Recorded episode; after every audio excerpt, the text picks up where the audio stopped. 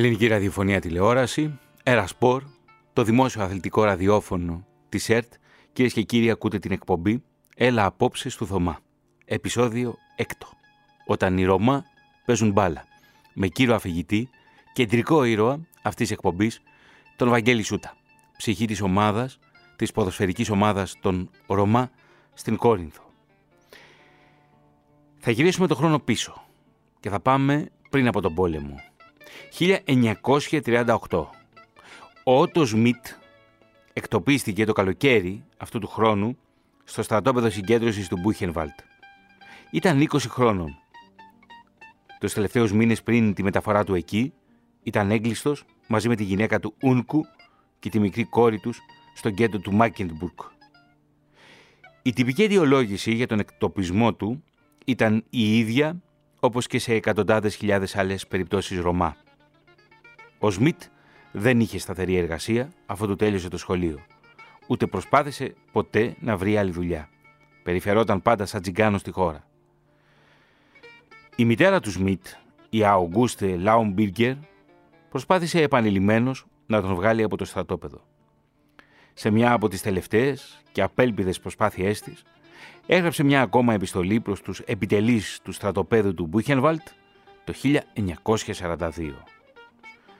Θέλω να σας παρακαλέσω, αν σας είναι εύκολο βέβαια, να αφήσετε ελεύθερο το γιο μου Ότο Σμιτ, διότι ο μεγαλύτερος γιος μου, Βίλχεμ Λάουμπιργκε, πέθανε εκεί και μαζί μου έχω μόνο έναν ακόμη γιο, ο οποίος έχει δυστυχώς ένα σακατεμένο χέρι και έτσι δεν μπορεί να με φροντίσει. Δεν έχω υποστήριξη από πουθενά και δεν θέλω να γίνω με βάρος στο κράτος. Η ίδια δεν είμαι ικανή να δουλέψω λόγω της αρρώστιας μου. Θα ήθελα να σας πληροφορήσω ότι και ο άντρας μου και ένας άλλος γιος μου βρίσκονται και αυτοί σε ένα άλλο στρατόπεδο που λέγεται Νατσβάιλερ. Το Νοέμβριο του 1942 η Αουγκούστε παρέλαβε μια επιστολή από τον Μπούχενβαλτ που την πληροφορούσε για το θάνατο του γιού της. Πέθανε από πνευμονία. Ήταν μια αιτιολογία που χρησιμοποιούσαν συχνά οι Ναζί στις ψευδείς αναφορές τους. Τα πραγματικά όμως αίτια θανάτου του Ότος Σμιτ δεν έγιναν ποτέ γνωστά. Ένα μήνα μετά, η Αουγκούστε έλαβε και τα πράγματα του Ότος Σμιτ. 48,5 μάρκα του Ράιχ, ένα ζευγάρι σκαρπίνια, κάλτσες, ένα παντελόνι, ένα σόβρακο, ένα σακάκι, ένα πουκάμισο και τρία έγγραφα βεβαιώσεις θανάτου. Ωστόσο απέφυγαν να τη πούν τι απέγινε το σώμα του. Σε άλλες περιπτώσεις οι Ναζί προφασίζονταν λόγους υγιεινής και απέκλειαν την επαφή συγγενών με τη σωρό του εχμαλώτου. Πολύ σπάνια παρέδιδαν μια τεφροδόχο με ό,τι είχε απομείνει από εκείνον και εφόσον το ζητούσε πρώτα η οικογένειά του. Το 1943 και τα υπόλοιπα μέλη της οικογένειας του Ότος Σμιτ πήραν το δρόμο για τα στρατόπεδα του θανάτου. Η γυναίκα του Ούνκου, η μικρή κόρη του και πολλοί άλλοι συγγενείς του. Την 1η Μαρτίου 1943 ένα τρένο του θανάτου τους μετέφερε όλους από το Μάκετμπουργκ στο Auschwitz. Ήταν το τελευταίο δρομολόγιο της ζωής τους. Πραγματικά δεν έχω ξαναδιαβάσει τέτοιο κείμενο με το ταξίμι του Τεκέ. Κυρίες και κύριοι, είδατε τι απέγινε η οικογένεια του Ότο Σμιτ στο λοκαύτωμα. Όταν οι ρατσιστικές συμπεριφορές και θεωρίες οδήγησαν αυτούς τους ανθρώπους στο θάνατο. Το ολοκαύτωμα των Ρωμά, πίσω από το ολοκαύτωμα των Εβραίων, παραμένει σχετικώς άγνωστο. Όμως, κατά τη διάρκεια του Δευτέρου Παγκοσμίου Πολέμου, εξοντώθηκαν οι περισσότεροι, ο μεγαλύτερος αριθμός του πληθυσμού Ρωμά στα Βαλκάνια. Πλήρωσε δηλαδή, οι Ρωμά πλήρωσαν βαρύ φόρο αίματος στη διάρκεια του ολοκαυτώματος. Λοιπόν, ακούτε την εκπομπή όταν οι Ρωμά παίζουν μπάλα, θα γυρίσουμε στο ποδόσφαιρο, θα γυρίσουμε στην Κόρινθο, στα Εξαμίλια και στο Σευγολατιό, στον προσφυγικό, το στον τσιγκάνικο τον συνοικισμό και θα ακούσουμε τον Βαγγέλη Σούτα να μας μιλά πώς το ποδόσφαιρο, πώς η ενασχόληση με τον αθλητισμό έγινε για εκείνον το μεγαλύτερο μάθημα ζωής. Βαγγέλης Σούτας, εδώ στην Έρα Σπορ. Βαγγέλη, ε, μέσα στους, ε, στον καταβλισμό, μέσα στους συνοικισμούς, σε αυτούς τους τρεις θύλακες τέλος πάντων κατοίκησης τον ε, Ρωμά στην Κόρινθο. Τα παιδιά παίζουν ποδόσφαιρο, θυμάσαι, δηλαδή παίζετε ποδόσφαιρο; Από πάντα. Βέβαια, ε, καταρχάς δεν καθόμασταν σπίτι. Ναι. Θυμάμαι, σκολάγαμε μια και τέταρτο, μια μισή. Ναι. Ε, απλά τρώγαμε στο σπίτι μέχρι τις δύο. Ναι. Και μετά είχαμε ένα χώρο πάνω από την Εθνική Οδό που ήταν αλάνα. Μμμ. Και απλά σταματάγαμε να παίζουμε μπάλα επειδή όταν, νιώθω- όταν δεν βλέπαμε την μπάλα σταματάγαμε. Όταν Ένας έπαιζε ο γάλα. ήλιος. Δηλαδή δεν θυμάμαι μια χρονιά να μην έχει γίνει αυτό. Η ομάδα που ήσουν και αγαπούσες πιο πολύ, ελληνική Ε, πρώτα. Ελληνική πρώτα, ναι, Παναθηναϊκός Ναι. και Ρεάλ Μαδρίτης. Παίχτες, πες μου λίγο αγαπημένους σου παίχτες και από την Ελλάδα αλλά και διεθνείς. Ε, πα- τώρα καινούριο ή παλιός; Ε, τα εντάλματά σου όταν ήσουν παιδί. Ναι, ναι, ναι. Α, Ποιους τα- θαύμαζες, ναι, όταν ήσουν έφηβος. Ε, Μίμης Δωμάζος, είχα πάρει και αυτόγραφο από αυτόν επειδή είχε έρθει μια χρονιά στο Ζοβολαπιό. Ναι, συνάντησες το Μίμη Δωμάζο; Ναι, ναι, ναι, ναι. Είχα πάρει αυτό το κύριο Μίμη ένα αυτόγραφο στην μπλούζα μου Ναι. Και από τον ήταν προπονητής τότε και στο προπονητή ήταν και παίχτης και προπονητής. Ο Βαζέχα μου άρεσε, Ναι, ο Χριστόφ Βαζέχα. στο Βαζέχα, ο Αποστολάκης, Ναι. Σαραβάκος, τα εκείνα και αυτοί που βάζανε τα γκολ που ήταν ε, σκόρε. Ναι, ναι. Ε, ξένους ε, ξεκίνησα να βλέπω Real Μαδρίτης τότε ε, Φανής Τερόι, ο Όουεν, Μπέκαμ, ο Ρομπέρτο Κάρλος αυτοί ήταν οι τότε που, που έβλεπα δηλαδή που ξεκινάγανε Ναι. και να είδα την απόφαση ότι μου άρεσε η Real σαν ξένη ομάδα για να βλέπω. Ζιντάν, μετά Ρονάλντο φαινόμενο, Ε, βέβαια. Ε, καθώς μεγαλώνεις το ποδόσφαιρο φωλιάζει μέσα στην ψυχή σου. Ποια είναι τα βήματά σου μετά στη συνέχεια, δηλαδή όταν πια έγινες ε, 15-16 χρόνων; Ξεκίνησα να παίζω σε μια ομάδα στην αρχαία Κόρινθο. Άρης, Άρης αρχαίας Κόρινθου λεγόταν. Κάτσα τρία χρόνια. Πέρασα πολύ όμορφα. Γνώρισα, έκανα πολλούς φίλους. Με βοήθησε αυτό στη δουλειά μου. Το, χω- κάνω χοντρικό εμπόριο φρούτων. Με βοήθησε πάρα πολύ το ποδόσφαιρο. Δηλαδή το συνδύασα έτσι ώστε για να με γνωρίσουν. Ε, τους έδειχνα το ταλέντο μου που ήταν το ποδόσφαιρο και αμέσως με αυτό με γνώριζα και σαν χαρακτήρα. Και έτσι έκανα φίλους και συνεργάτες και στη δουλειά. Μετά από την αρχαία κόρυφη έπαιξα πέντε χρόνια προεδευτική περιγυαλίου λεγόταν μια ομάδα τοπικού εδώ Ναι. και εκεί πάλι έκατσα πέντε χρόνια και σκεφτόμουν να, αφού μεγάλωνα, δηλαδή και έφτανα από τα 30 και εντάξει μετά τα 30 δεν πολύ σκέφτεσαι τον εαυτό σου, σκεφτόμουν τα παιδιά του καταπλησμού. Ο, ίσως λέω, εάν αυτά τα παιδιά ακολουθήσουν τα βήματα τα δικά μου, να κάνουν φίλους και να γνωρίσουν άτομα μέσω του ποδοσφαίρου για να μπορεί ο κόσμος να τους μάθει. Όχι σαν ο Βαγγέλης από το καταβλισμό, αλλά ο Βαγγέλης που παίζει μπάλα στην ομάδα τάδε ή στην ομάδα τάδε. Ε, και το σκεπτικό ήταν να τους δώσουμε τη, το σπρώξιμο να το πω, δηλαδή ε, την όθηση να φτιάξουμε μια ομάδα ώστε τα παιδιά να παίζουν μπάλα, μέσα από αυτό να αθλούνται, ε, να γίνει η κοινωνοποίηση των παιδιών, γιατί το ποδόσφαιρο χρειάζεται, δεν είναι μόνο ο αθλητισμός, παρέχει ένας προπονητής σε κάποια παιδιά, δεν μαθαίνει μόνο ποδόσφαιρο, έχει πειθαρχία, ε, έχει πολλά πράγματα. Συνεργασία, άμυλα. Συνεργασία. Ναι, Πρέπει να όμως- συνεννοούνται, να δρουν ομαδικά. Ναι, α- και αυτό είναι ένα κομμάτι που μπορεί λείπει από εμάς. Λείπει από εμάς κάποιον, να έχουμε κάποιον να μας τα μαθαίνει αυτά. Γιατί στο καταβλισμό είναι παιδιά ε, που οι γονείς τους, δηλαδή στα ξαμέλια τώρα, από κάποιο συμβάν, δεν χρειάζεται να το πω δημοσίως, Ναι. ε, Ε, είναι παιδιά 15 χρόνια, τώρα 14 με 13. Οι γονείς τους είναι στη φυλακή. Οπότε είναι μόνα τους αυτά τα παιδιά. Είναι μόνα τους. Αυτά τα παιδιά, αν ε, πρέπει να έχουν κάποιον, δηλαδή, μόνο εκεί μπορεί να τους τραβήξει. Επειδή ε, τους αρέσει το ποδόσφαιρο. Τους αρέσει ο αθλητισμός. Εκεί μπορεί να δράσει η κοινωνία ή κάποια, δεν ξέρω, οργάνωση πώς θα το κάνει αυτό, να υπάρχει η ομάδα.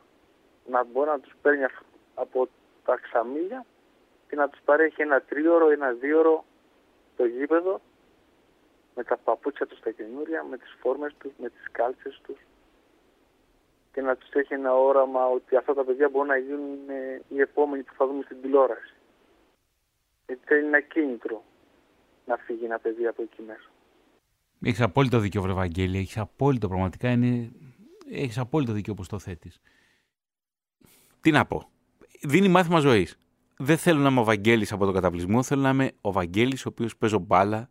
Θέλω να με μάθουν και να με γνωρίζουν οι άνθρωποι και να μην με ταυτοποιούν μόνο ως Ρωμά, να μην με ταυτοποιούν μόνο ως προς την καταγωγή μου. Στη σημερινή εκπομπή συναντιέται, συνδιαλέγεται μάλλον, ο Γιώργος Μπάτης με τον Κόναν Μπρεγκόβιτς και ο Μάρκος Βαμβακάρης με μια σπουδαία τσιγκάνα που έζησε στη Ρωσία, τη Σόνια Τιμοφίβα και ήταν και χορεύτρια και τραγουδίστρια. Πάμε λοιπόν στον καιρό των τσιγκάνων. Εμίρ Κουστουρίτσα, Γκόραν Μπρεγκόβιτς, διασκευάζει και γράφει, διασκευάζει παραδοσιακά κομμάτια των Ρωμά από τον βαλκανικό χώρο, αλλά και γράφει και πρωτότυπα μουσικά θέματα. Και τώρα ακούμε το Εντερλέζι Αβέλα.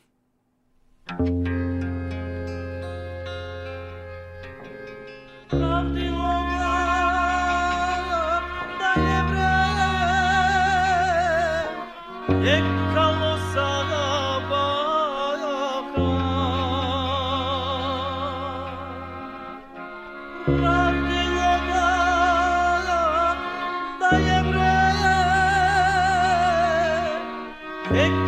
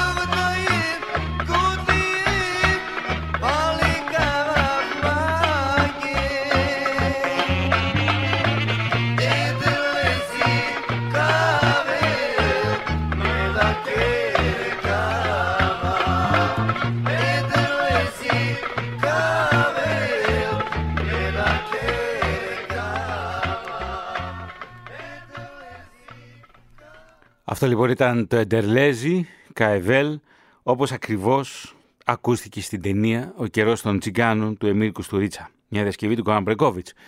Σύνδεση ξανά με Κόνιδο και εκεί θα συναντήσουμε τον Βαγγέλη Σούτα, την ψυχή της ομάδας, αλλά και τον 25χρονο ποδοσφαιριστή Νίκο Καλίβα. Γεια και χαρά και στους δυο σας και πάλι. Καλησπέρα σας. Γεια σας, καλησπέρα. Νίκο, μας ακούς φαντάζομαι. Βεβαίως. Ωραία. Ε, Βαγγέλη, γιορτάζεται το Εντερλέζι στο συνοικισμό ή όχι; Όχι, δεν, δεν το έχουμε σαν γιορτή εμείς. Κάποιοι όμως ε, Ρωμά στην Ελλάδα. Ναι, κυρίως στη, στη Βόρεια Ελλάδα κυρίως. Ναι, ναι, ναι. Που, που είναι πιο κοντά στα Βαλκάνια γιατί είναι μια, μια γιορτή που σηματοδοτεί ε, τον ερχομό της Άνοιξης και ταυτίζεται με την ε, χριστιανική γιορτή του Αγίου Γεωργίου. Και σε όλα τα σπίτια και στην Σερβία και στο Μαυροβούνιο και στην Κροατία αλλά κυρίως και σε σπίτια των Ρωμά ε, στολίζουν τα σπίτια με λουλούδια και μάλιστα Βαγγέλη και Νίκο ψήνουν και αρνιά. Δηλαδή όπως είναι το δικό μας, όπως είναι το Πάσχα ας πούμε των Ελλήνων.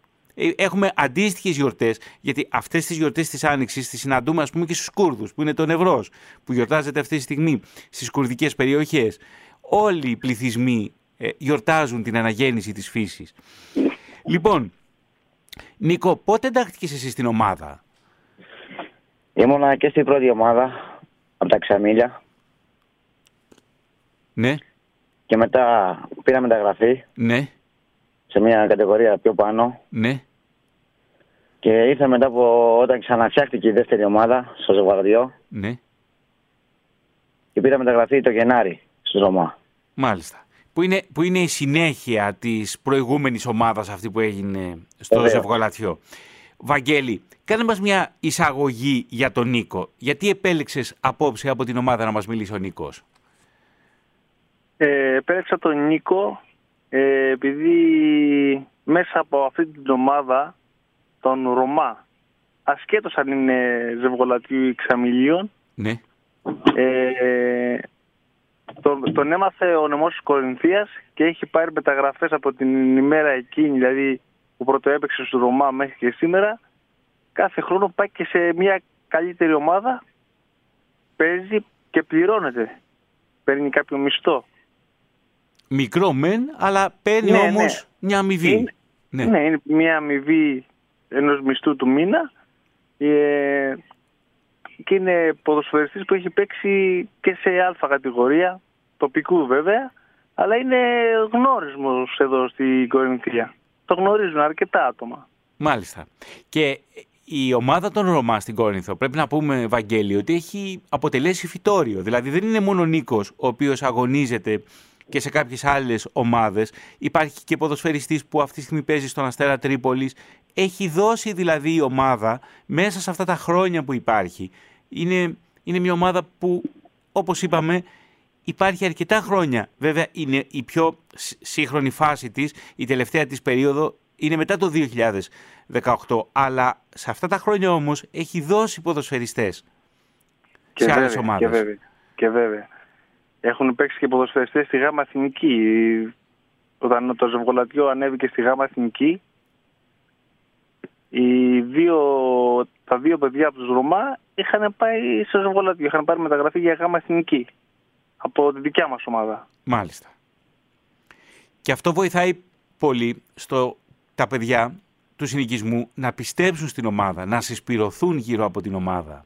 Που είναι πολύ σημαντικό. Να υπάρχει ένας ισχυρός πυρήνας ακαδημιών που θα εξασφαλίζουν και το μέλλον της ίδιας ομάδας.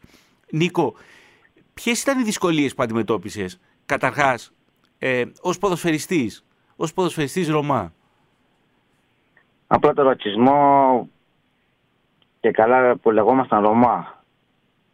Πώς, πώς αποτυπωνόταν, Νίκο, αυτός ο ρατσισμός; Δηλαδή, μέσα από ποιες συμπεριφορές εσύ τον, τον αντιλαμβανόσουν; Από τις βρισιές, από χίλια Ναι. Αυτό σε, σε στεναχωρούσε, Νίκο; Βεβαίως.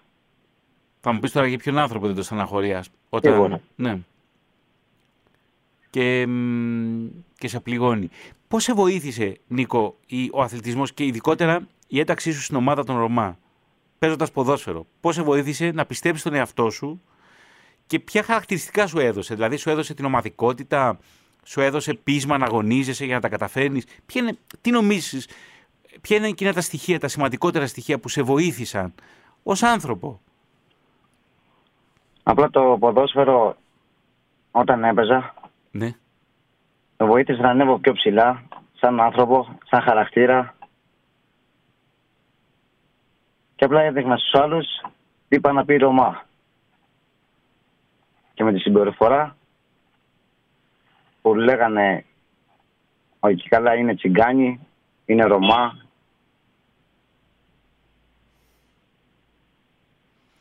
Αν σου ζητούσα να μου πεις ποια είναι τα πρώτη πάσου στο ποδόσφαιρο, ποιες ομάδες σου αρέσουν, οι ποιοι ποδοσφαιριστές από την Ελλάδα και από τον υπόλοιπο κόσμο, τι θα έλεγες; Είναι Ποιους ποδοσφαιριστές θαυμάζεις;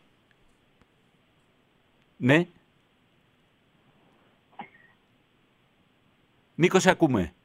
Ε, από μεγάλες ομάδες όπως στην Ισπανία Κρισιά Ρονάλντο ναι. που έχει παίξει και Ρεάλ Μαδρίτης Νεϊμάρ Εμπαπέ Μέση mm-hmm. Φαινόμενο Ρονάλντο Ναι. Και άλλοι πολλοί. Από την Ελλάδα; Επειδή δεν γνώριζα και τόσα, δεν έχω ψάξει. Απλά έχω ακούσει ναι. για τον Τόνι Νικολαίδη. Ναι. Στο, στην Κόρινθο παίζεται καλό ποδόσφαιρο; Ποια είναι τα χαρακτηριστικά του τοπικού στην Κόρινθο; Απλά στο κορινθιακό ποδόσφαιρο ναι. είναι μέτριες ομάδες.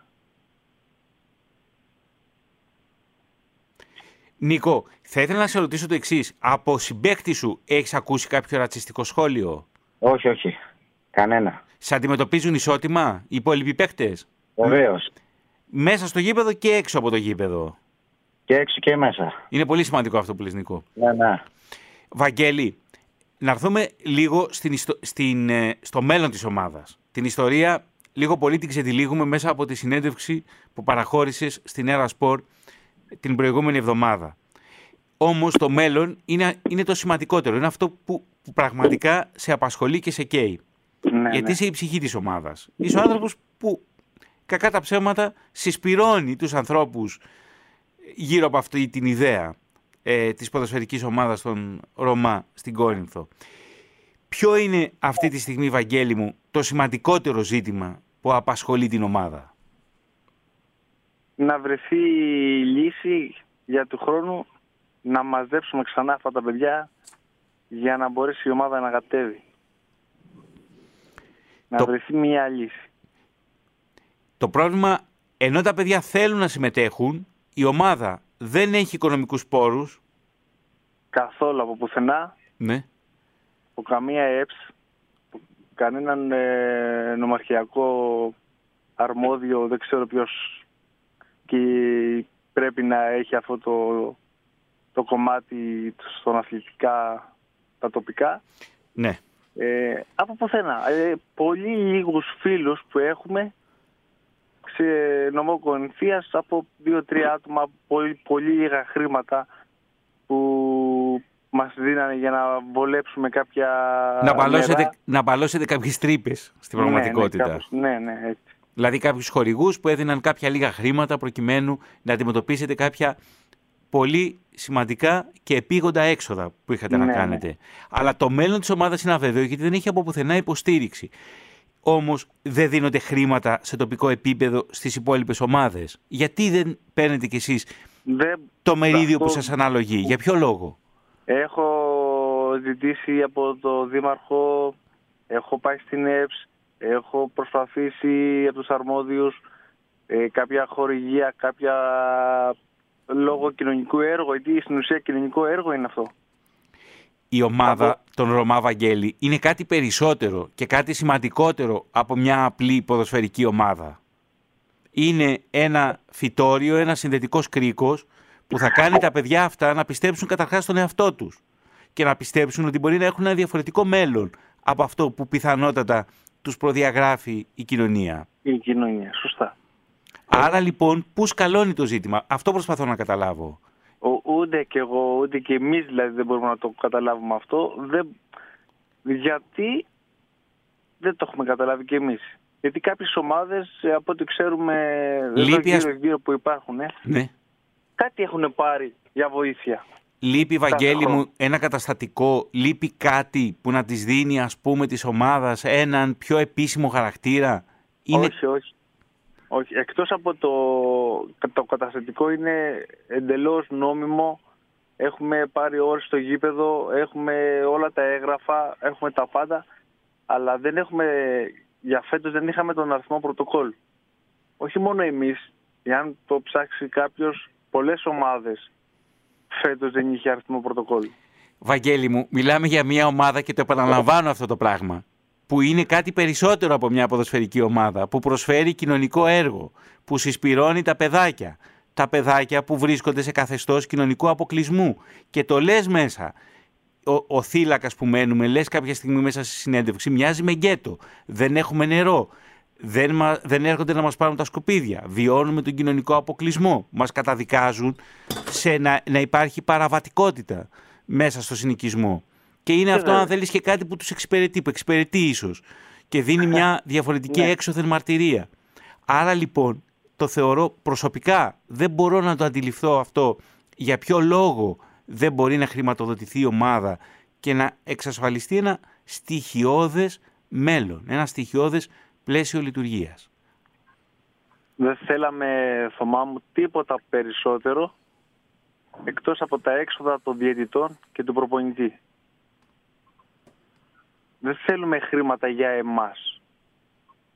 Απλά θέλουμε ένα προπονητή να πληρώνεται ο προπονητής και τα έξοδα των διαιτητών στο εντός έδ- έδρας αγώνης που πρέπει να πληρώσουμε δηλαδή κάποια χρήματα. Αυτό δηλαδή είναι το ελάχιστο που ζητάτε Ναι. Για να μπορέσει να συνεχίσει η ομάδα να προσφέρει αυτό το κοινωνικό έργο. Και είναι πραγματικά ζήτημα ζωής και θανάτου. Τα παιδιά, Βαγγέλη, ρωτούν. Ρωτούν τι θα γίνει με την ομάδα. Και μιλώ για τα πιτσιρίκια. Μιλώ, δεν μιλώ μόνο για τους εφήβους, μιλώ και για τα πολύ μικρά παιδιά που εντάσσονται μέσα στην ομάδα. δεν υπάρχει παιδί πάνω από 12 χρόνων που να μην έχει ρωτήσει, επειδή ξέρει ότι ήμουν εγώ αρμόδιος για αυτή τη δουλειά, δεν υπάρχει παιδί να μου έχει στείλει μήνυμα το τι θα γίνει του χρόνου με την ομάδα. Λοιπόν, αυτή τη στιγμή και μέσα από την Έρα Σπορ δίνουμε και με την παρουσία του Αντώνη Αντωνιάδη την πρώτη ώρα δίνουμε ένα ισχυρό μήνυμα για το τι σημαίνει αυτή η ομάδα καταρχάς για την Κόρινθο και κατά δεύτερο για τη χώρα μας. Γιατί είναι ένα μοναδικό κοινωνικό πείραμα αυτό που συμβαίνει εκεί. Θα ήθελα τώρα να σας παρακαλέσω και τους γιος σας και τον Νίκο και εσένα Βαγγέλη να πάμε μέχρι την Ουγγαρία. Και εκεί σε ένα καταβλισμό υπάρχει ένας πολύ ενδιαφέρον τύπος ο οποίος έχει φτιάξει ένα συγκρότημα που λέγεται Άντο Drum και πηγαίνει, είναι Ρωμά ο ίδιος και πηγαίνει στον καταβλισμό και παίζει μαζί με τα παιδάκια. Ακούστε τον λοιπόν.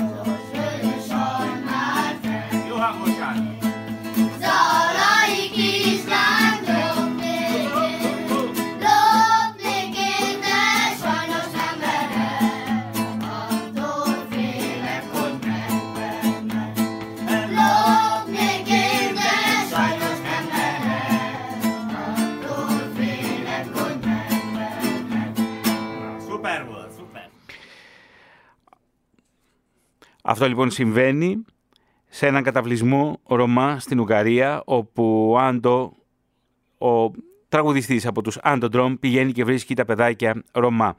Νίκο, Σ' ακούω. ποια είναι τα όνειρά σου από εδώ και πέρα όσον αφορά στο ποδόσφαιρο, Θα ήθελα να φτάσω πιο ψηλά αν γίνεται. πώς ορίζεις το ψηλά, δηλαδή τι σημαίνει για σένα ψηλά; Να παίξω μια κατηγορία όπως β' εθνική ή α' εθνική.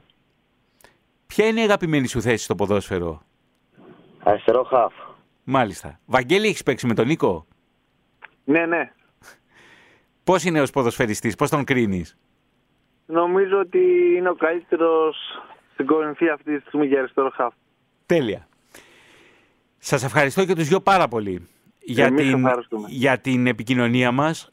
Βαγγέλη και Νίκο και για το μήνυμα που περνάτε απόψε μέσα από την εκπομπή αλλά και κυρίω για όλη την ιστορία όπως ακριβώς Βαγγέλη την ξετυλίγεις και που είναι κάτι περισσότερο από τον αθλητισμό και σίγουρα κάτι περισσότερο από το ποδόσφαιρο. Θα ήθελα λοιπόν να αφιερώσω και στους δυο σας γιατί τόση ώρα μιλάμε για Ρωμά και για Τσιγκάνους και δεν έχουμε ακούσει το Μανώλη Αγγελόπουλο. Θέλετε να ακούσουμε ένα; Ε, σίγουρα. Να ακούσουμε λοιπόν το Τσιγκάνας Γάλα. Μανώλης Αγγελόπουλος, που τόσο πολύ τον αγαπώ ως τραγουδιστή. Μανώλης Αγγελόπουλος. Καληνύχτα παιδιά. Καληνύχτα.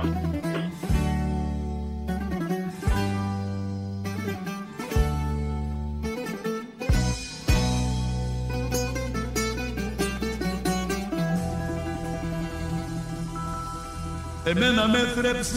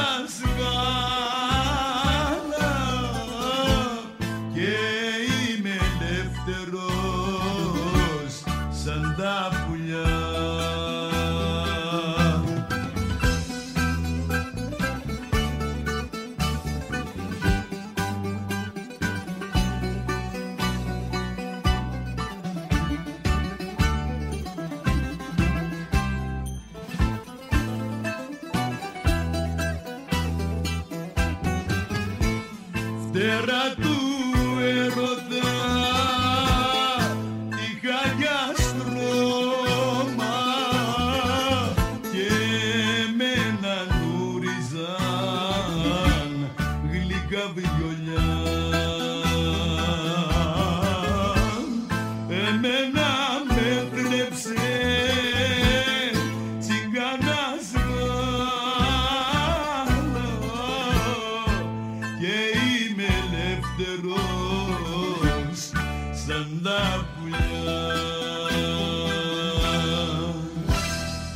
Ο συγκλονιστικός Μανώλης Αγγελόπουλος. Και τώρα, στο σημείο αυτό, ο Βαγγέλης Σούτας μας μιλά για το πώς ακριβώς τα παιδιά θα φύγουν από τον γκέτο. Δηλαδή, ποιοι είναι οι άμεσοι στόχοι της ομάδας των Ρωμά στην Κόρινθο. Οι στόχοι της ομάδας, ποιοι είναι; Για- οι επόμενοι στόχοι, οι άμεσοι στόχοι της ομάδας. Η άμεση στόχη της ομάδας ήταν ε, να μπουν ε, όσο δυνατόν γίνεται παιδιά από 12 μέχρι 14-15 σε αυτές τις ηλικίες να μπουν στην ομάδα. Ναι. Να υπάρχει βέβαια η ομάδα γιατί λόγω οικονομικών έχουμε κάποιο θέμα με την ομάδα φε- φέτος.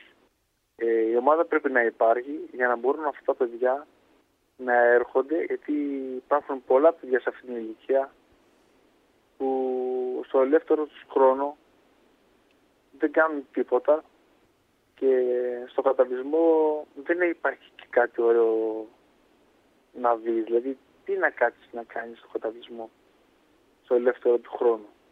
Δεν έχει κάποια παιδική χαρά, δεν έχει ένα μίνι σόκερ, δεν έχει ένα σινεμά, δεν έχει ένα χώρο ε, αθλητικό με βάρη ή με κάτι να κάνουν.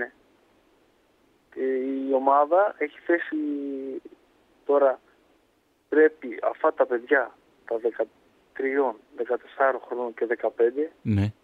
να τους πάρουμε έναν έναν από το χέρι, να τους πάμε στο γήπεδο, να αθλούνται Ναι. και να υπάρχει κάποιος που να τους μιλάει για να τους μπορεί να, να τους βγάλει από εδώ, από τον γκέτο. Γιατί στην ουσία ο καταβλισμός είναι γκέτο. Γιατί όλη μέρα μιλάς τσιγκάνικα. Ο άλλος είναι Ρωμά, ο άλλος είναι Ρωμά, ο άλλος είναι Ρωμά.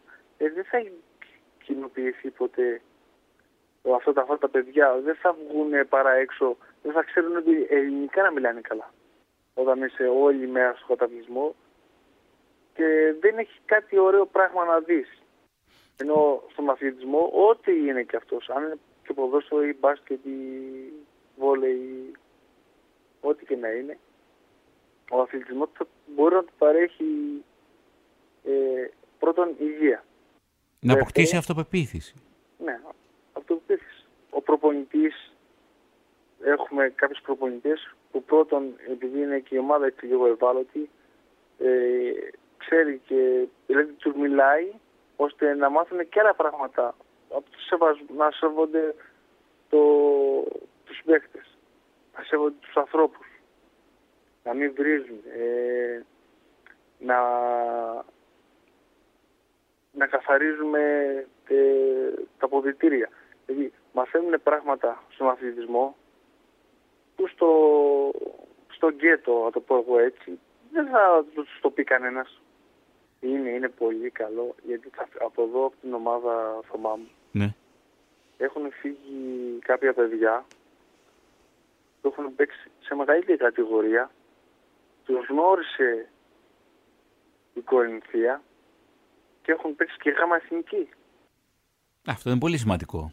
Πολύ σημαντικό. Ένα παιδί Ρωμά από εμάς που έπαιζε μικρός σου Ρωμά τώρα αυτή τη στιγμή βρίσκεται στον Αστέρα Τρίπολης.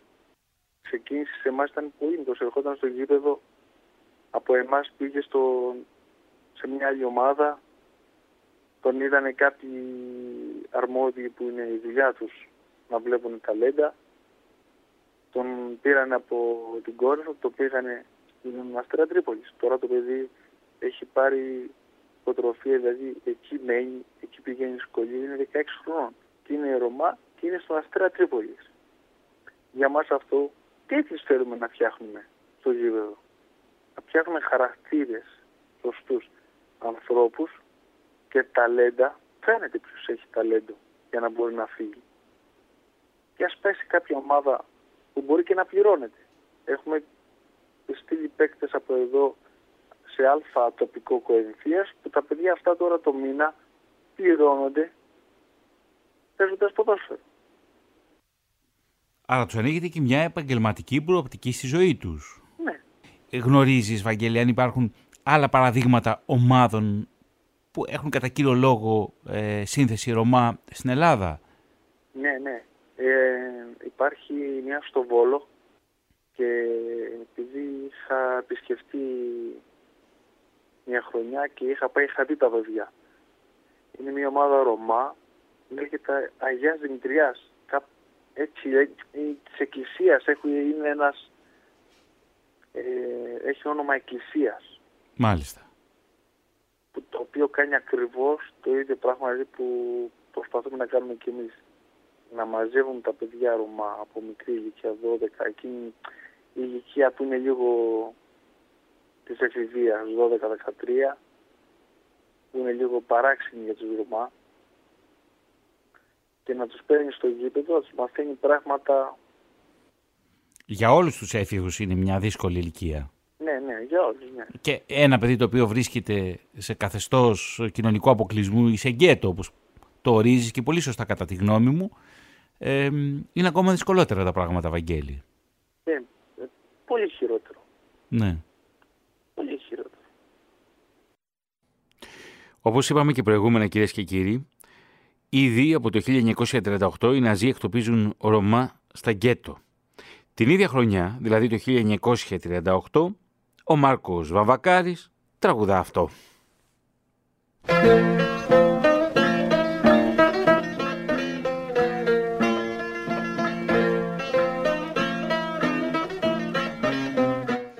Ρίξε τσιγκάνα τα χαρτιά.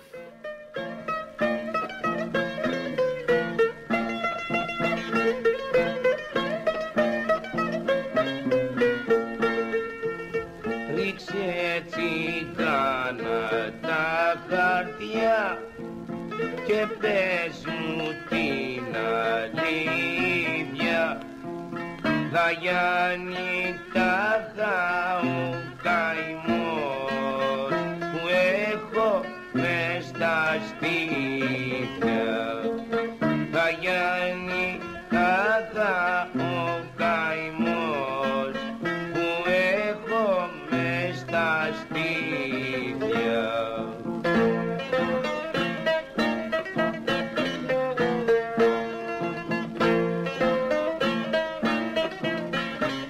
Ο Μάρκος Βαβακάρης και ο Γιώργος Μπάτης ήταν μαζί στην τετράδα την ξακουστή του Πειραιός. Όμως, τέσσερα χρόνια πριν, δηλαδή το 1934, ο έτερος της τετράδας, ο Γιώργος Μπάτης, τραγουδά αυτό.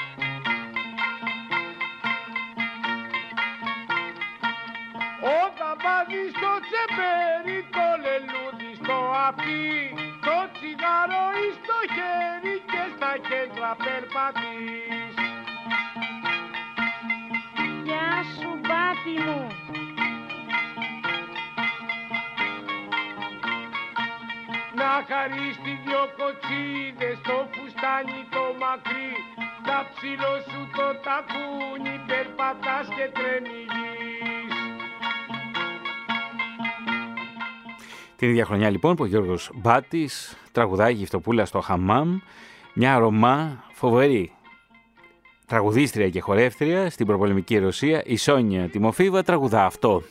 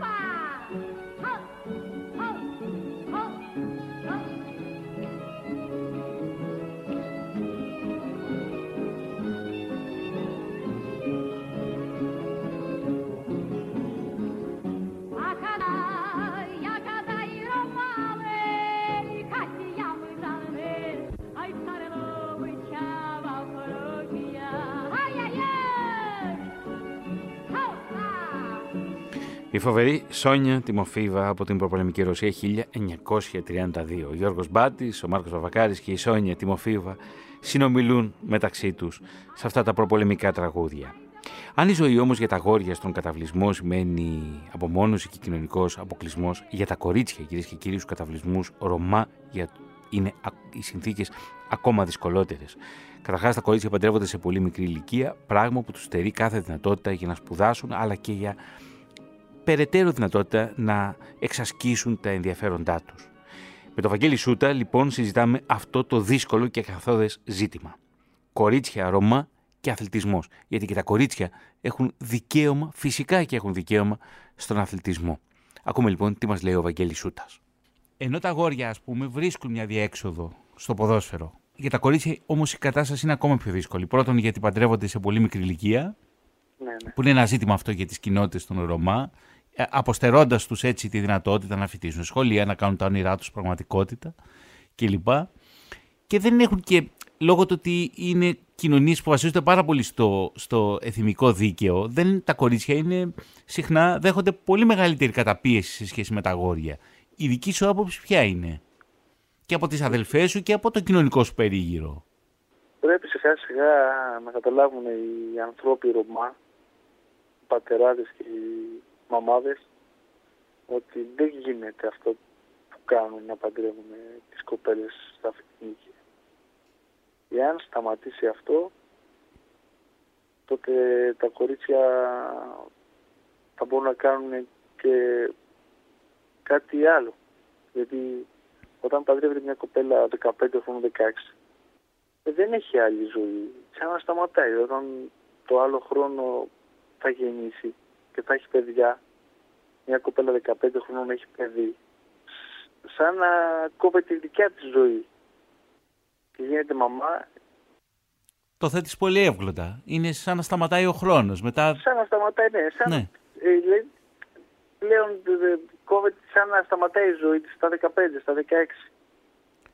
Ε, γιατί μετά δεν μπορεί να έχει δικιά της ζωή ξεχωριστή, να μπορεί να κάνει ή να αθλητή κάτι, Ναι, να για- σπουδάσει, να πάει σχολείο, Ακριβώς. να τελειώσεις. Γιατί μιλάμε για τον αθλητισμό, τόση ώρα μιλάμε για τον αθλητισμό των αγοριών. Αλήθεια. Τα κορίτσια μπορούν να αθληθούν. Δεν μιλώ μόνο να παίξουν ποδόσφαιρο, να ασχοληθούν με το στίβο, να Όχι, αθληθούν. Όχι, όχι, δεν μπορούν. Γιατί το σκεπτικό ότι μεγαλώνοντας από μωρό είναι ότι θα πάει 16-17 και θα παντρευτεί να κάνει παιδιά. Αυτό είναι, Ο στόχος, αυτό έχει στο Ο μυαλό στόχος. της δηλαδή. Όλο αυτό το Ναι, ιδεολόγημα. ναι, αυτό είναι ο στόχος της ε, Ρωμά, του κοριτσιού Ρωμά Ναι. είναι να παντρευτεί και να κάνει οικογένεια, τίποτα άλλο. Εκεί, εκεί, Βαγγέλη, χρειάζεται πάρα πολύ μεγάλη δουλειά στο, σε κοινωνικό επίπεδο και μέσα στην οικογένεια. Νομίζω Όλα. όμως ότι όλα ξεκινούν από την εκπαίδευση. Όλα ξεκινάνε από την οικογένεια. Λέω εγώ Ναι. Ότι όλα ξεκινάνε από την οικογένεια. Θέλει η- να, αλλάξουνε, να αλλάξουμε λίγο και εμείς οι Ρωμά αυτό που έχουμε και με τη βοήθεια και της, και, ε, της κοινότητας και με κάποιο τρόπο δεν μπορώ να το καταλάβω πώς μπορεί να γίνει να μπορέσουμε να βοηθήσουμε και τις κοπέλες αυτές γιατί η ζωή τους είναι αυτή. Δηλαδή είναι το- πολύ δύσκολο να το περιγράψω. Δεν μπορώ να το περιγράψω. Κυρίες και κύριοι, αυτός ήταν ο Βαγγέλης Σούτας, ο ήρωας της απόψινής μας εκπομπής. Και ταξιδέψαμε μέχρι την Κόρινθο και ξετυλίξαμε την ιστορία της ποδοσφαιρικής ομάδας Ρωμά που αρχικώς ιδρύθηκε στα Ξαμίλια και τώρα πια εδρεύει στο Ζευγολατιό.